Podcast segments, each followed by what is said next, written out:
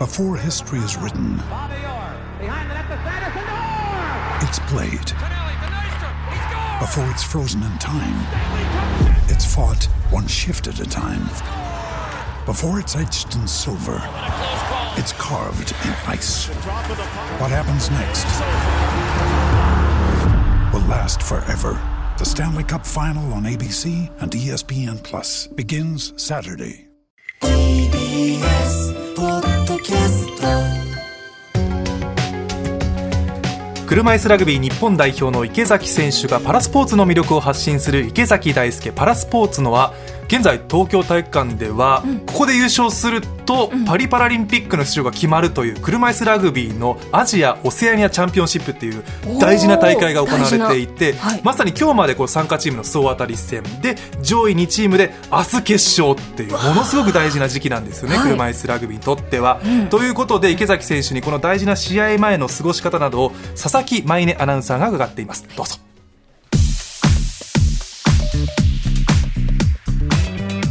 今回は池崎選手に大事な試合への臨み方、ルーティンなどを伺いたいと思います。改めて池崎さん、よろしくお願いします。よろしくお願いいたします。今週は池崎大輔特集ということですね。特集組まれるほどじゃないんですけど、もしかしたら、これ流れてる時に、汗水流して僕が走ってる可能性もあるということで、そうですね。はい。あの、自分自身にエールをってわけじゃないですけど、はいしっかりここで勝てよっていう意味でお話ししようかなと思います。まず、一日のスケジュール聞いてみたいんですけど、スケジュール？はい。はい。朝起きるのは何時くらいに起きるんですか？試合の時間によって変わるんですよ。はい。まあでも大体7時半から8時には起きます。試合のこう何時間前とかって決めてるんですか？起きる時間よりも食事の時間はい。試合の3時間前だったりとかっていうので大体決まってますなぜ3時間前なんですか？3時間前に食べたものがしっかり体に栄養がいってパフォーマンスとして出せるっていう時間なんですよね。10時に試合だとしたら7時に朝食、はい。だったら6時に起きてとか。まあそういうふうに考えられて朝食の時間が設定されるんですけど、へえ。もう早ければ5時半とかっていうのもあるんですよ。そんなに早く。はい、前回の世界選手権とかだったらもう本当に5時とか5時半とか。もう朝一の試合8時からやりますとか、まあ、そういうのもあったんで。普段は朝食どんなものを召し上がるんですか、シリアルのプロテインっていうやつがあるんですよ、はい、試合前の朝食も変わらずですか？試合前は何度その泊まっているホテルの朝食なんで必ずこれを食べてるっていうものはないんですよ。ないんですね。そうなんですよ。でもエネルギー源のあるやっぱり炭水化物っていうのを取るようにします、うーん。やっぱ体力がなくなってしまったら困るので。意識的に炭水化物を取るようにはすると。はいこう勝利のための験担ぎとかってやってますか？特にはね、験担ぎとかないんですけど、僕赤好きなんで赤の靴をずっと履いてるんですけど、はい。まあ。常にそれは赤い靴を履いてる。常に、常に赤い靴。へえ赤って闘志だったり、炎っていうなんかねね、燃えますよねついに燃えていくっていう。まあ自分で言ったら、ついに燃え続けていけない、火を消しちゃいけないっていうう、んどんどんどんどんやっぱり大きくしていかなきゃいけない。熱を、この熱をみんなにやっぱり伝えなきゃいけないっていうのがあるので、もう常に赤い靴を履いてるっていう。靴が違うと多分パフォーマンスは変わります。へえそこまでそんなにい走れなくなります。そこまで変わります。そうですかはい。起きてまあ滞在先から会場までっていうのは何を考えていくんですか？今までやってきたことっていうのをすごく思い出します。あ今まで自分がトレーニングしたことだったりとか、合宿でチームメイトとやったことっていうのを復習をしながら会場を迎えます。それはもう頭の中に入っているあの時の言葉あの時のシーンとかをそうですね。やっぱ自分のパフォーマンスもそうですし、うん自信をつけるためのトレーニングをしてきました。まあ合宿でこういうシチュエーションでこういうラインで練習をしてきたっていうのをいろいろ思い出しながら、それを合宿でやってきたことを自分たちの力をしっかり出しながら試合に挑もうっていう。うんまあそういうことを考えつつも、あんまり自分を高ぶらせないように、はい落ち着かせながら会場に向かうようにしてます。どうやってこう気持ちを盛り上げていく作っていくんですか？試合前に流れる国歌ですよね。あ国歌を聞くと、試合前から本当に涙が流れるぐらい関係が待ってしまって、よし、やろうって言って、もうそこからスイッチが入るなるほどこう背負ってる日の丸をより感じるというか、はい、応援してくれる人もそうだし、まあ、そういう人の思いをプラスにして、うん。このために準備をしてきたんだっていう、まあ、そういう思いをやっぱり思い出すと精神統一されます？そうなんですよ。確でそこを超えると今度無になるんですよね。無。無です。何も考えないで頭で考えるんじゃなくて体で動くっていう。もうでもその本能というか体が動くまでのために練習があるんですもんね、きっと。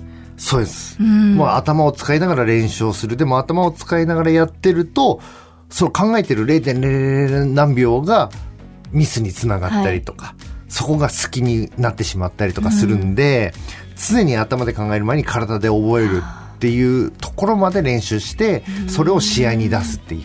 今パスを出すべきなのか、それとも走るべきなのか。うんもうすぐそうやって当たり前のように、それは無意識でやれるっていうところまでにはなりますね。なるほど。